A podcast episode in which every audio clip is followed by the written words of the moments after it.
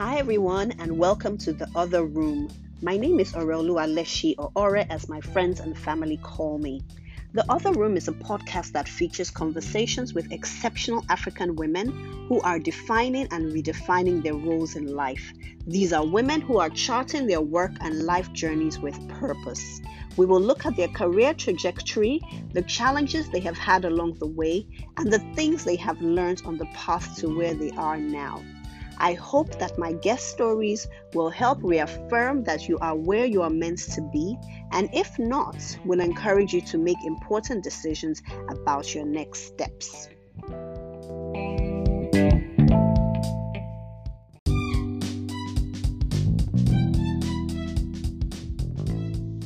Today's guest is Mrs. Sandra Oyewole. She's a partner at Olajide Oyewole LLP and has been in practice for over 26 years. She leads the intellectual property and technology practice and co leads the employment and global mobility practice of the firm. With her intellectual property background, she has helped to establish the firm's technology practice. She has in depth knowledge and experience in Nigeria's creative and innovative industries, regularly structuring deals and providing legal, business, and regulatory advice. Mrs. Oyewole is committed to the creation of structure within the creative and innovative industries, and this includes the strengthening of Nigeria's anti piracy and intellectual property laws and policies. Welcome, Mrs. Sandra Oyewole.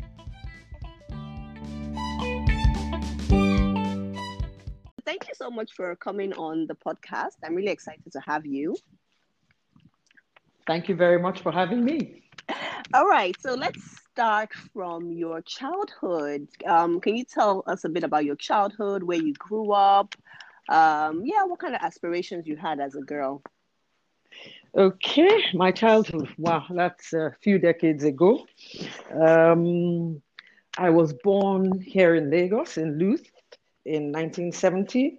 Grew up mainly in Surulere. Um, spent a lot of time in either Apapa Club or Ikoyi Club swimming. Um, went to Corona and St. Saviour's.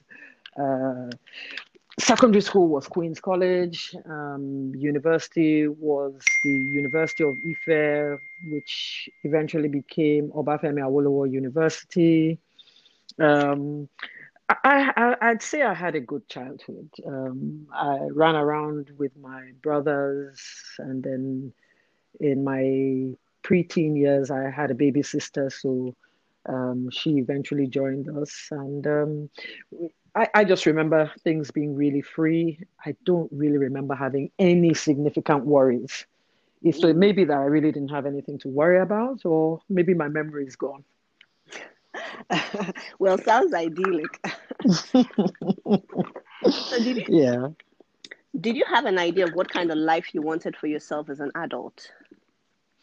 Honestly speaking, the answer has to be no. Um, I just remember um, having a nice time. Things were pretty, seemed pretty simple and easy then. And I guess as a child, really, um, what do you have to think about? I mean, it wasn't perfect. I mean, we suffered power outages. Um, I remember having to take the bus to school, but it was just life, you know. Um, we just got on with it. If there was no light, we lit candles um, when there came a time when um, there was no car to take me to school, I would walk to the bus stop, uh, catch a bus, and make my way to school. You know, um, when eventually I had to go into the boarding house, um, I was it was with mixed emotions. You know, um, but it, it, was a good experience. Um, going to university out of Lagos was also really good for me um, in that I got to see outside of Lagos. Um, and I spent uh, four very good years in um, university, Obafemi Awolowo University, as I mentioned. Uh, we unfortunately went through strikes and uh, shutdown of the university, even some protests and riots. But you know, we we went with the flow, so to speak. There were serious issues that were being addressed, but um, it happened and you just got on with it. Um, for my youth service, I actually went to the East, um, spent a few weeks in my orientation camp um, in Awka. And that was another experience um, for me, which was really, really good. Right. So, what inspired you to um, to want to study law in Obafemi Awolowo University? Honestly speaking, I think it was just more of a function of the subjects that I was good at, really. Um, there wasn't any um, inspirational figure or issue that uh, caught my own eye or attention that made me say, right, I, I want to be a lawyer. It was more to do with the fact that I, I was really good at the subjects that um, um, required entry into law. Um, and I also enjoyed reading a lot, uh, which mm. is, is, is a critical element of being a lawyer. Mm. But then, after qualifying or during the course of my studies to be a lawyer, um, I think it's a combination of the two during my university and law school years and um, on becoming a lawyer. I can actually point out um, two or three figures that were really inspirational to me. And um, I can go ahead and mention them, right? Yes, please. Okay, so uh, the the first person had to be my very first employer, which was um, Chief Rotimi Williams, SAN. Um, his work ethic was just amazing, and um, his impact on the growth of Nigerian law was just um, something else. Um, another person would uh, be Chief Mrs. Hairat Balogun, also a senior advocate of Nigeria. Um, as a young lawyer, watching her um, argue her cases, the confidence and um, the depth of knowledge that uh, she used to show in court was was something that was really inspirational for us, um, and particularly me as a young lawyer. And I would have to add um, a Justice of the Supreme Court, Honorable Justice Anthony Ekundayo. And he, he wrote this amazing book for young lawyers. And um, there was a quote in there. He took it from a poem uh, where he it was pretty much just inspiring all of us as young lawyers to do the very best that we could you know um, in, our careers um, yes we're starting on the bottom rung but with hard work and perseverance uh, that we would become um, good lawyers we would become lawyers that um, people uh, trusted their matters in so my own inspiration to be the lawyer that I am today would come from during the course of studying law and ultimately being a young lawyer um, almost three decades ago. Mm, okay. Mm. So it sounds like well, obviously, it really worked out for you. You studied law, and you found um, you found mentors, you found people who are inspirations, and mm. um, so you have enjoyed a successful career um, mm. since then. But I mean, how does it make you think about the the place and the need for um, career um, counseling, career guidance? I mean, did you have any of that, or it was primarily because okay well you already said it was primarily because you were good at the subjects but did mm. you get any kind of guidance in secondary school when it was time to think about what to do in university um, when i look at the kind of um, guidance that you have now um, for children and what we had then. Um, not really. I wouldn't say that we had a career counselor. I wouldn't say that um, careers were discussed in the way and manner that they're discussed now. Um, what we did have was the occasional talks. Um, people in careers would be brought to speak to um, a whole bunch of us um, about uh, why they studied what they studied and where they are today. Um, it was more an all round uh, approach, which was understanding your civic duty, understanding the need to work hard in school, um, understanding that um, everybody needed to work to earn a living. So, career guidance as you have now, not really. Can you tell us about your first job? You mentioned that you worked with, yes, um, Mr. Rotimi Williams, SAN. What was it like? Chief Rotimi Williams, SAN uh, Chambers. Um, that was in the early 1990s um, for litigation, dispute resolution. Uh, his chambers was the foremost chambers at the time, and it was a real honor for me to get in there as a youth corper and um, start my career there. And it was there that I actually met um, quite a few lawyers um, that were either very close to me in age at the bar or senior that became lifelong friends and mm-hmm. also joined the list of mentors um, in terms of training, in terms of confidence, it, it just generally building um, and growing my career. And um, it, it, was it was a lot of fun because um, Chief Williams um, his niece, Auntie Bola Williams, which is what we used to call her, uh, Uncle Laddie Williams, um, which was an, uh, another of his sons, along with um, Kukumbo and Folari.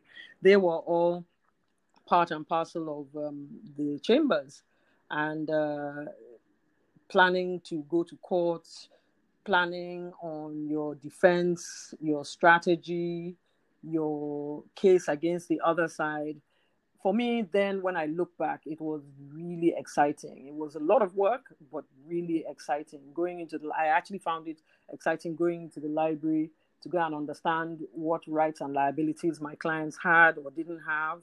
Um, going to court, going to court wasn't a walk in the park because you, you have to have a lot of confidence um, and mm-hmm. courage.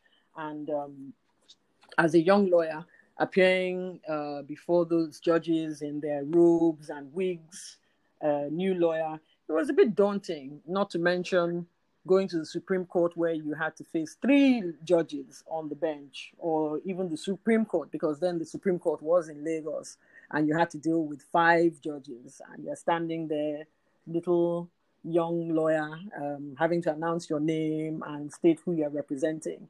Um, those were some of the more hairy moments, but you get over it after a while. You know, with time and mm. practice, you get over it. So um, it was fun. We used to have lunch every day with Chief Williams and the rest of the lawyers. So we, we work was a, a, fun place to go to. You had, I mean, it wasn't always um, good times. Obviously, um, there was stress, there were highs and lows, but they mm. created a working environment that um, was good for all of us you could flourish and grow your career as you needed to. Mm. So then, how did your career evolve from there? Quite simply, um, I was made an offer. um, I was made an offer by um, the law firm Olajide Oyewole and Co, as it then was, um, to move from being an employee at Chief Rotimi Williams Chambers to being an employer. I was offered partnership and I spent uh, just over eight years at uh, Chief Rotimi Williams Chambers and looked at my options, uh, and it, it, it made sense to make the move at that time.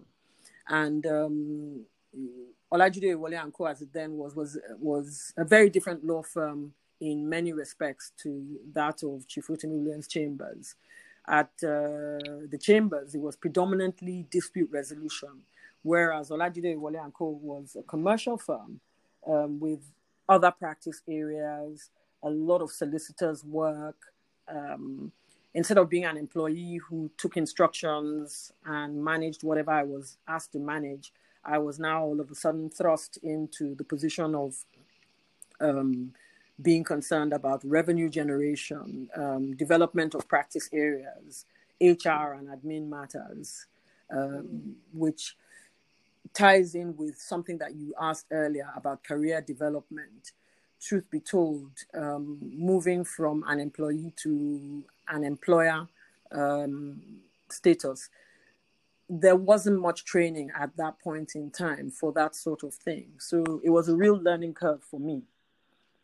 But um, I've enjoyed every aspect of it and every minute of it, really.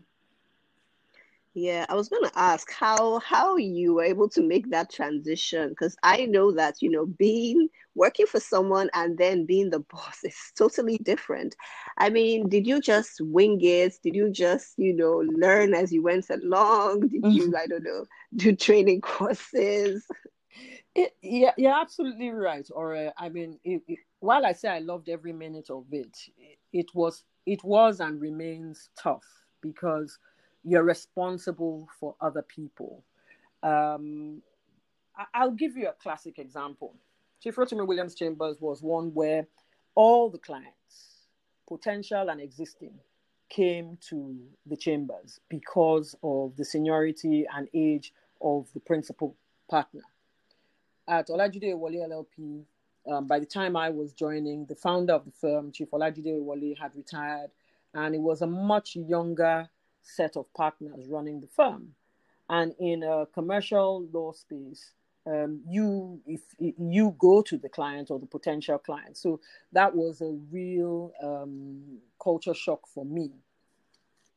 By that time, um, computers were becoming the norm. Uh, when I started practice, we didn't have computers. We wrote in longhand and gave everything to um, the typist or whoever it was that used to type up stuff for us. And um, I now had my own desktop and uh, had to dust up my typing skills. I had been taught how to type in secondary school, had to dust up my typing skills and start typing whatever it was that needed to be typed up. Um, and then you now have, so you have those issues to, to contend with. Um, as I mentioned, things like revenue generation, what, where's the money going to come from? Because you have to pay your salaries and your outgoings on a monthly base, basis. So whether it's the generator, uh, maintenance and diesel, whether it's staff salaries, whether it's um, more books for the library, whether it's training, um, you had all of that, and we still have all of that to think about. And in terms of of how um, I dealt with it, well, um, there was a lot of support from the partners that I met uh, at Olajide Oyewole and Co. Um, there was also a lot of reading and self training, and then of course one or two courses. So it was it was a combination of things that helped me um, become the employer that I am today. And I dare say that we're all still learning. I'm I'm definitely still learning. So um, it's it's a never ending journey that we are on. So now you lead the intellectual property and technology practice. Mm. And you also help to establish the firm's technology practice. Mm. So um, you had mentioned that you know when you started, you know, computers, technology was all it was all fairly new to the firm, and I I can imagine that it still is well technology in terms of the Nigerian law. Mm. So what motivated your focus on technology? Mm. Um, the, the thing is this one of the things that I learned very quickly uh, when I joined Olajide Oyewole and Co. Then was that um, it was a firm that was quite open to new areas of practice. And being a commercial law firm, you really have to be open to new areas of practice, right? It did have a strong practice in um, the area of copyright, which is one of the governing laws of tech. So it was from there that we began to build our practice in the creative industry. By creative industry, I'm talking about music, I'm talking about film, I'm talking about book publishing, um, those core areas of entertainment, because you have to advise on the laws of copyright, you have to advise on what constitutes ownership, etc. And it was through that that um, we began to see the role of technology what I'll describe as uh, digital technology. And I'm going back now, possibly nearly 20 years ago, when um, in our music practice, because the, the firm has a very strong music practice, um, originally we used to receive cassettes from Europe mm. in brown envelopes, you know, sent by DHL or UPS. And then um, after a while, instead of receiving those cassettes, what we started receiving was links via the computer, mm. right? And you would just click on the link, you would listen to um, the sample of music, establish what you needed to establish, advise your client, and then prepare the contracts and move on from there. And as mm. digital distribution of music began to ramp up and grow, you now saw what happened to the entire music ecosystem. It was completely disrupted. Record labels were wound mm. down or became subject of mergers and acquisitions. Music stores shut down. Um, revenue streams changed overnight. Um, the CD was no longer the beautiful bride, as it were. And it, it was clear to us where we were sitting that um, this technology, it was just a matter of time before it spread to other sectors and businesses. And sure enough, we saw what happened in the finance industry with um, the ATM, um, the credit and debit cards. Um, we've seen the other ways in which technology has impacted on um, our lifestyles, whether it's from the desktop uh, phone to uh, the smartphones that we're using now, the evol- evolution of all of that. So it it it, mm-hmm. it only made sense to develop a tech practice. And what really is a tech practice? A, a tech practice is made up of personnel who understand the various areas um, of law that are applicable to tech.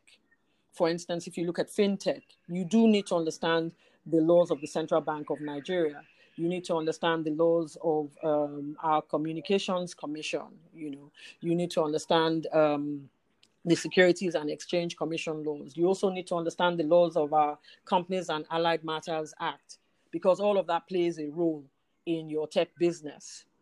Um, intellectual mm. property is a key focus of any tech business whether it's copyright patents or trademarks. You have to have a good knowledge of those laws so those are the different things that um, um, pretty much led to the growth of the practice area. So now we have um, we have two main partners within the tech practice, but obviously when the tech work is extending to other practice areas such as real property, um, the real property partners get involved. Uh, we have a team of about 10 associates running different areas within the tech practice because tech practice is, is split. It's got a number of sub practice areas in there. And I think that sort of like mm. sums it up. Okay, what's the hardest part of your work? I mean, I think you kind of spoke a bit about it in terms of um, maybe the revenue generation, the actual, you know, the running of the of the law practice. But maybe you can just talk about other parts that you know um, you think are um, maybe you find more challenging? Mm. When, when you talk about the hardest part of, of the work, it, it's, it varies and it also depends because at this point in time, um, as a partner in a law firm that is affiliated with a global law firm, I should mention that we are now Olajide Oyewole LLP. Um, a few years ago, we signed uh, up and are now members of uh, DLA Piper Africa, which is an alliance of independent law firms across Africa. And um, we work very closely with DLA Piper, which is a global law firm. So, with that comes its own responsibilities, ranging from business development to business continuity. Um, I should point out that this discussion is happening while the world is going through a global pandemic. Um, in, in, terms of the, the hardest part of the work, it, it it's a range of things. Um, as I mentioned, the health and safety and welfare of our personnel, um, business continuity and planning for the future.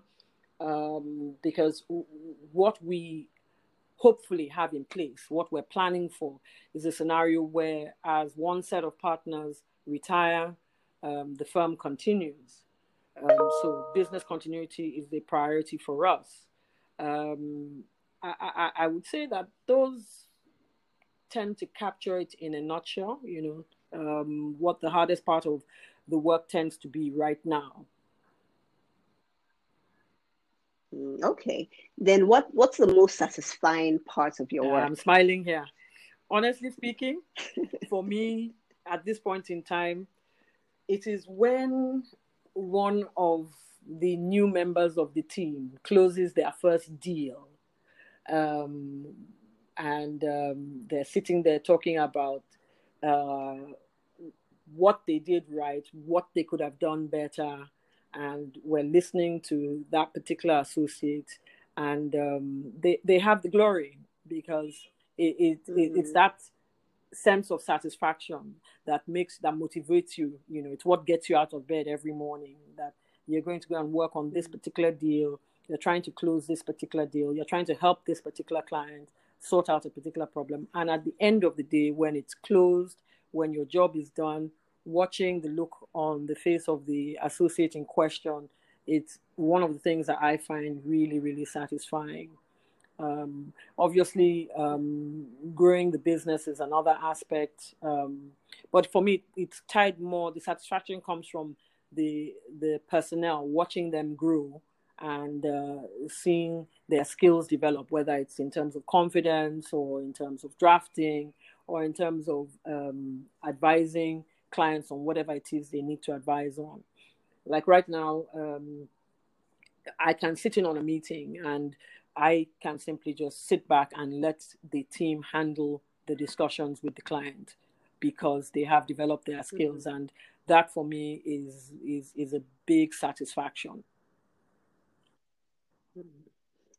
That's that's really fantastic. That means that um, people are growing people are learning people are moving into leadership um, positions mm, okay then I also wanted to ask actually, um, since um, you helped establish the firm's technology practice, how do you yourself stay up to date with technology, especially with how it relates to your work?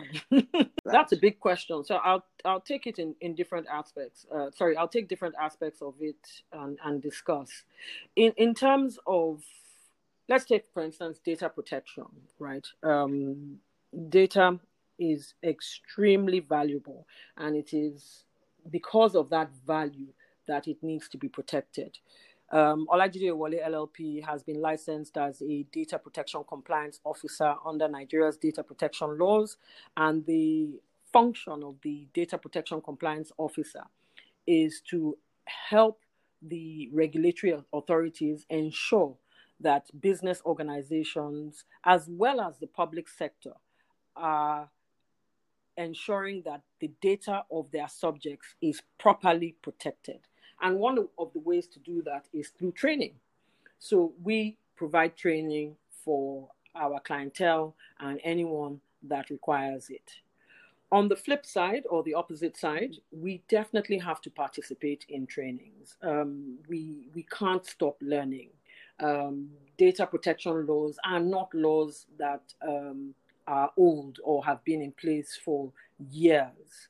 Um, even in Europe slash the UK, which has one of the most comprehensive data protection laws in the world, that was only recently passed in the last couple of years, right? And there is a constant need to be up to date and to know um, what the law says.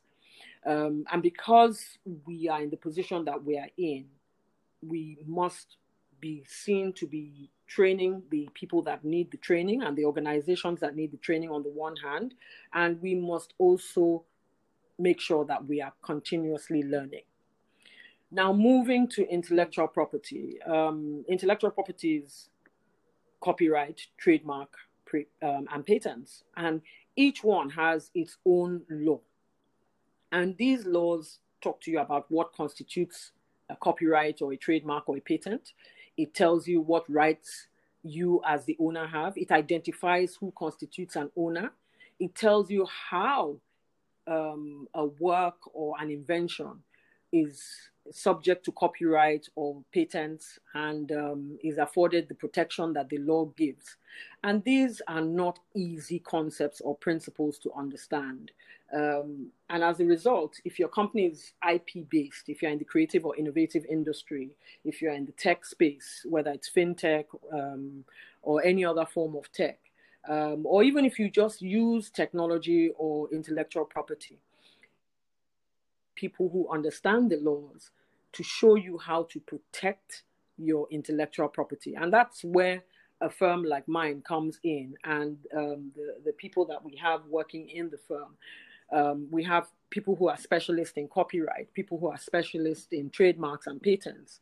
And um, we routinely, and this is why it's great that we have these teams, uh, because one person certainly can't do all of this. Um, we routinely are in, uh, invited to give workshops or master classes. Um, we tend to be speakers or discussants on panels, um, whether it's in the music space or in the fintech space. Um, and as I mentioned earlier, even the real prop tech space, um, we're invited to speak.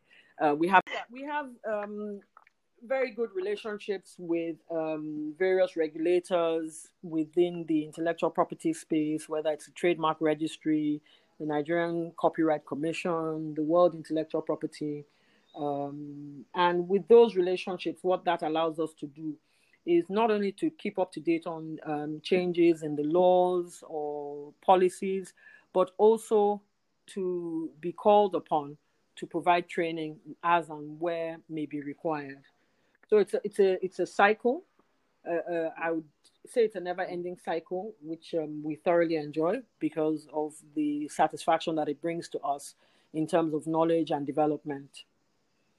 I want to ask so, you're a partner in a law firm um, and a very busy one at that.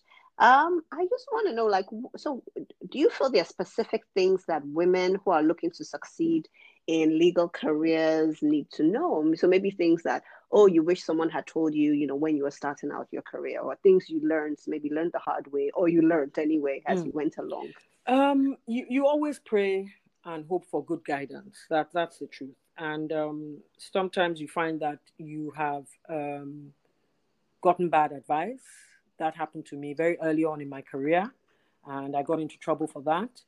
Um, but it was a good lesson. I mean, you learn from your mistakes, and um, uh, um, with regards to these kinds of mistakes, once you learn from it, you will never make it again, and you're also able to share such um, mistakes of judgment with um, your friends, your contemporaries, and anyone who you may happen to be managing in the course of your career. Uh, the, tr- the truth of the matter is that it, it's not easy. Success requires hard work, and um, hard work is, is that. That's just it. It's hard. There are long hours um, to develop yourself. There are long hours required to ensure that um, when you are advising your client or when you're pitching to a client, they're actually listening to you and taking your advice or deciding that, you know what, I want to work with this lawyer as a woman, it's it's even harder because um, there are the natural prejudices. Um, there are other issues that women have to deal with that men do not necessarily have to deal with, whether it's um, unequal pay or um, gender discrimination, which um, it, it, it, it, it has certainly impacted on a number of us in our own careers. And what you find as you get older is that you now become an advocate for change. So in my office, for instance, everybody is has is on the same pay grade. Depending on your level, it's not going to be that because you are a man you will earn more or less, or because you are a partic- of a particular gender you're going to earn more or less.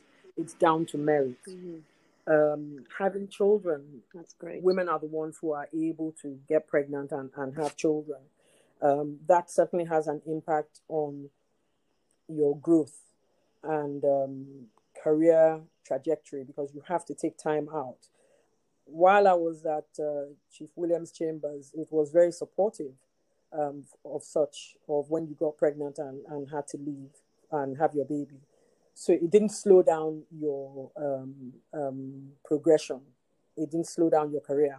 And the same thing has continued at Olajide Oyewole LLP. I, I found that um, while I was there, and um, it has only continued to date.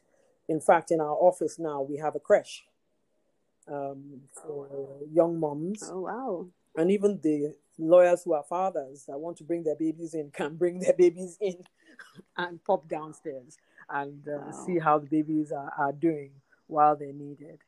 Um, so, th- those are some of the things that we've had to deal with and continue to deal with. Uh, we're lending our voices to a number of um, causes and initiatives um, in in the society that tend to that women tend to find that um, they have to deal with, uh, whether it's assault, sexual harassment, um, rape. Uh, those are, are, very serious issues and um, re- require time and expertise, which we will devote and give um, to the issues because it, it, it's not something that's going to be solved in with one case or in one month. And just to round up, I mean, one of the things that uh, we, we are now working uh, on is the use of AI, artificial intelligence, to deal with some of these crimes. So there's um, uh, a lot of gathering of data in that regard. And um, we are hopeful that um, tech will provide a solution or add to the solutions that are already in the pipeline or are already or have already been deployed. This kind of leads to the next question about a book that you co-wrote called Through the Fire. Can you tell us a bit yes, about it? Yes, that was um, a long time ago or a few years ago. Um, what happened there? Um, we suffered a loss um, about yeah, ten years ago, 2010 to be exact, the very early part of 2010. Uh, we lost our partner, Michael Onosonya, and um, his wife, um, obviously because he was our partner, she was someone that we were close to. And in working with her through the issues that you tend to have to deal with when you lose your husband, it occurred to me that, look, why don't we come up with a book that narrates the stories of women who have lost their husbands? So I spoke to um, Titi Onosanya, who was um, Michael's wife, and said, "What do you think?" And she said she she likes the idea and would like to be part of it. And I spoke to a few other ladies um, based on who they were, my relationship with them, and their own skills. And that was how we decided to embark on this project because it wasn't something I was going to do on my own. And the first thing we did was to identify women who had lost their husbands and speak to them. And we tried to cover um, the, um, the, different parts of the country. Um, we tried to take into consideration religion. We also tried to take into consideration age demographic, you know, from young to um, the old, so that we got a cross section. And we got over 30 stories. And the, the absolute truth, Ora, is that by the time we had read all the stories, it was clear that we needed to broaden the scope of the book so that it wasn't just stories of women who had lost their husbands, what they had had to deal with, and um, how they had overcome, or in some instances, not even been able to really overcome uh, the experience and what they had to deal with. So we decided to broaden the scope in the, in the sense that we now ended up um, contracting chapters that dealt with um, a whole range of issues, um, ranging from the psychological impact to the financial to the legal. Um, we also had chapters that dealt with um, what we described as good in laws, um, and also advice on it, it, it, this particular issue. It, was to do with asking men to understand what actually happens when they pass away um, and the advantage and benefit of ensuring that, in a nutshell, your house is in order so that your wife doesn't have to deal with some of the things that she would have to deal with if, say, for instance, your house wasn't in order. So it became a tool guide, so to speak. Um, we still kept the stories, and um, the stories were dotted throughout the book, um, but it it it broadened in terms of what it was talking about. And as I said, it was a tool guide, and it is a tool guide for not just women who lose or have lost their husbands, but for the general public, men, women, young adults who want to prepare or who have a friend that um, is going through um, the loss of a spouse and they, they want to understand how to help that friend or even in some instances um, for, um, or in a lot of instances for women in this position as well. So it opened up the um, the audience, so to speak, for the book. And it was a not for profit uh, project. Mm. Um, yes, we raised money and money was generated, but uh, the money was for the production, and um, all the money from the sales was um, shared. We had a, uh, we'd identified a number of widows organizations um, that are doing amazing things. They are also not for profit. They are training women. They're putting children through school. They're supporting uh, a range of um, initiatives. So it, it was clear that um, the money that we, we got was going to be shared as um, we identified. Um, the other thing that was critical was that we brought awareness of the challenges and issues that um, women go through. So, to that extent, um, I'd say that uh, by the time the project came to an end, we had more or less succeeded in what we had set out to do. So, we've had the books get to the eastern part of Nigeria, the northern part of Nigeria, and the southwestern part of Nigeria. And um, from time to time, even though the projects come to an end, we have requests for copies of the book. So if we still have copies, we send them out. And one of the greatest satisfactions from this particular project is hearing about how the content of the book is being used to teach women about some of the things that they need to think about um, when these things happen. So you you you're passing on that knowledge and awareness um, and it allows for a situation where people can plan for a very unpleasant and horrible time in their lives but if you've planned for it it helps to um, lessen the impact the negative impact as it were so that for me is, is um, one objective that was very important and that um, we've been able to achieve with that so that's in a nutshell um, through the fire. So switching gears slightly, what do you do for Ooh, fun? What do I do for fun? Take a guess. Take... Read, apart from reading. oh, yep, reading. Um, absolutely. That's number one on the list. My problem is I don't have enough time to read everything I want to read. I think I need like three to six months of absolutely no work and just being able to get through my shelves of books and uh, read them. I still read hard copies or physical copies of books. I do have uh, Kindle mm-hmm. and I read books on Kindle, but I also have physical copies. In terms of other things, um, I, I, like to spend time with family and friends. I, I find it very therapeutic to um, engage and play and chat and um, just do stuff with family and friends. Um, I also like to do housework. Yes. Ironing, oh, really? Okay. The bathroom, sweeping, okay. you name it. So I do take time out for that as well. Um, I like to swim and um, I think watch mm. movies and listen to music. How do you balance um, your outside work life with your professional aspirations, all the things that you're doing? I'm not sure I'm doing a very good mm. job yes. Um, of balancing in the sense that um, I can, because of technology, you have your laptop, you're connected, or your smartphone, you can work at almost any time. And um, I, I, don't have young children any longer, so um, I don't have to think about some of the things that a, a mom with young children might have to think about. Um, so I tend to work um, any, at any time. I can work on weekends, I can work after work hours, right? So that's why I say I'm not sure I'm doing a very good job.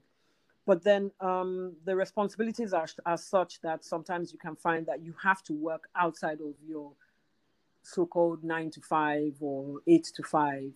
Um, it, it's it's important that you take breaks. It's important that you wind down, but sometimes the responsibilities are such that um, you have to forego some of your rest time or some of your downtime, this pan- pandemic has brought to the fore health, safety, and welfare. Um, so, whether it's emotional health, whether it's the fact that working from home has um, injured or damaged your back because we moved very seamlessly um, from working in the office to working from home. And in fact, we closed down a week before um, uh, Lagos State was asked to shut down. And um, that happened fairly seamlessly. I mean, obviously, we had some niggling issues. But in doing that, I mean, when you have an associate who's got young children that are at home, you can't expect the same level of output. And you have to adjust and recognize that um, maybe the best time for this particular associate to work is in the night when the children are asleep, or maybe they can't even work at all for now. Um, if, if there's no electricity or um, the data service provider that you've secured, sorry, the Wi Fi um, connectivity that you've secured um, isn't working in the area, you know, so they can't work. So we've had to juggle a lot of stuff during the pandemic. Um, found ourselves to be much busier than uh, we've ever been, and um, it's taken its toll, right? But uh, where possible, you shut down. Mm-hmm. Sometimes your own body tell actually shuts down for you. So it's a mixed bag. Um, I have an exercise group right now. We're doing a 30 day plank challenge. Um, and uh, wow, some of us are struggling. you know, so it's different things. You have a support group that helps you, you know, to to put things in perspective, um, and uh, you also have to listen and know when to stop. So it, it's it, it's a mixed bag, really. That that's that's the honest answer to that question. Sometimes I'm really good at it, other times not so good. So if from a young age you, you were told yeah. or taught to work hard, it's what you know. And that is really the way it is for so many of us. Yeah. I mean, when you think about children of today, their their school yeah. days are, are so long. Um, and they are just being trained to be able to cope with these long mm. hours. Mm. So that, that that plays a role. Yeah. Yeah. Yeah. That's true. That's true. That's true. That's true. Yeah. I think our default sets is to to work and then rest is rest it's a struggle to, yep. to do that yep. to build time and in with rest, the connectivity so, that we yeah. have with the mm-hmm. significant improvement on communication i mean when i started work once i left the office nobody could call me unless i was at home and um, the phone rang right but now mm-hmm. um, we can communicate 24 7 you know um, and we've had to yeah. draw um, demarcations and lines where look even if an email comes in from somebody at 4 a.m you do not need to answer that email and should not answer that email you know um, the fact that the person sent it at that time doesn't mean they're expecting a response so it's not something that um, so we've had to draw those lines everybody has mm. to sleep properly everybody that we are responsible for which lie, falls within the health, safety, and welfare, whether there's a pandemic or not. Um, I mean, one of our performance measurements is how you are coping with your work life balance. Because um, if somebody is happy, it will reflect in their output. If they're unhappy, then you have to address what is causing it. You know, so whether it's long hours in traffic or um, some other thing happening at home that um, is playing a role in their output. We've had to get involved in, in those sorts of things over the years, simply to ensure that our people, our mm. personnel, whether it's legal or business support, um, are, are, there's a balance in their lives and um, that they're happy. Out of curiosity, I mean, um, businesses are slowly reopening. Um, if some of your um, members of the firm want to prefer to work from home and they said oh well we've done it since march it was a success i would i think i would actually like to i'd like to continue working from home is that see, is that going to we, be an option I, I mentioned earlier that um, we're very open to new things particularly if they are of benefit to us the traffic in this state has been what it has been for a number of years, and it has only gotten worse. Um, despite the efforts to improve on it, um, it's what it is. And if you have to wake up at 4 a.m. to leave your home at 5 a.m. and get to work at 6 or 7 a.m. to beat the traffic, and you can't leave the office until 5 5.30 you know it impacts on the number of hours you can sleep and that ultimately impacts on your own um, performance. So flexi time is something that was already in place in the office. Uh, one or two people um, were working from home one or two days a week or working half days. And then depending on what you were having to deal with would dictate uh, what time you came in. Um, we've had situations where people have worked till late in the night or they're working on a transaction over a period of weeks and you don't need to come in first thing in the morning not at all. Um, if you're in charge of opening the office immediately your closing time is much earlier than everyone else. So we were responding and being proactive with regards to um, flexi time and um, working times and hours that helped with productivity and um, physical and mental well-being. And um, for us working from home is our state of mind right now we are not we're not working in the offices right now and we don't intend to do so anytime soon if anybody is having challenges working from home that will be addressed on a case by case basis but um, all the um, infrastructure needed to work from home has been put in place. All the equipment needed has been put in place. So we are working from home. So it, it's more to do with someone saying, I want to work in the office. so it's not the other way around. Yes. yeah. Okay. Uh, okay. Okay. okay, Okay. working from home. Got Um, it. Okay. uh, I mean, one issue that all employers have to take into consideration is how productive are um, our personnel when working from home. And again, this is where technology plays a role because there are various applications and software that we are signed up to, and you can track the amount of hours um, that any one person is spending on any particular project. And because of the way, I should throw this in, because of the way we bill, um, we also have to pay attention to um, the number of hours spent on any project. So if there's a dip in in number of hours, it could be that maybe the Mm. software or tech has failed, or maybe that the person is not working, or uh, there's a glitch somewhere. So you have all of that as well to help in terms of um, monitoring output. We don't want to have to monitor anybody, but it does happen where sometimes output will fall for very good reason. So what's next? Well, at this stage in my career, um, what is one of the priorities is to ensure that um, there's continuity in the firm, and I, I dare say we've done that. But there are many aspects to it, so it's making sure that all the different aspects have been addressed. Um, in other words, if I'm no longer able to to work, are there um, personnel that can take over, and that is over a period of time that um, you develop and um, train uh, your successors, so to speak. And uh, so that, that that's one very important uh, thing for all of us as partners in the firm to ensure that um, there's business continuity no matter what. Um, from a an, from a business perspective, we're planning to survive in the way so many other businesses are also planning to survive after sorry, while living with COVID 19 and after COVID 19 um, to ensure that we still have businesses and we still have clients that um, um, have business operations that we can support with.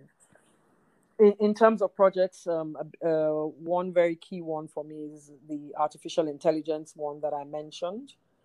Um, and an, another thing that I'm looking at that I, I'm working on really is also in Nigeria's music industry um, we have issues with collection societies. So I'm working on a number of projects designed to help the issue of collection societies um, so that it begins to function as it should.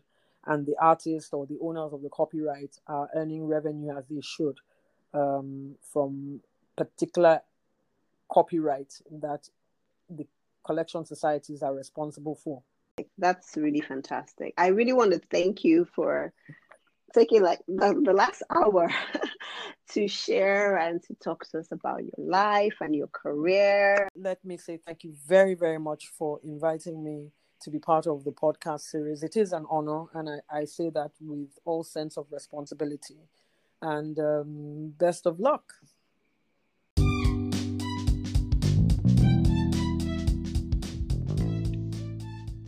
Thank you so much for joining me on The Other Room in conversation with Mrs. Sandra Oyewole. I hope you enjoyed this episode and picked up a few new things along the way, including how she started and has succeeded in a high powered legal career. If you did enjoy this episode, please subscribe to The Other Room on your favorite podcast app and please consider giving us a rating and a review. Until next time, live your life with boldness and joy.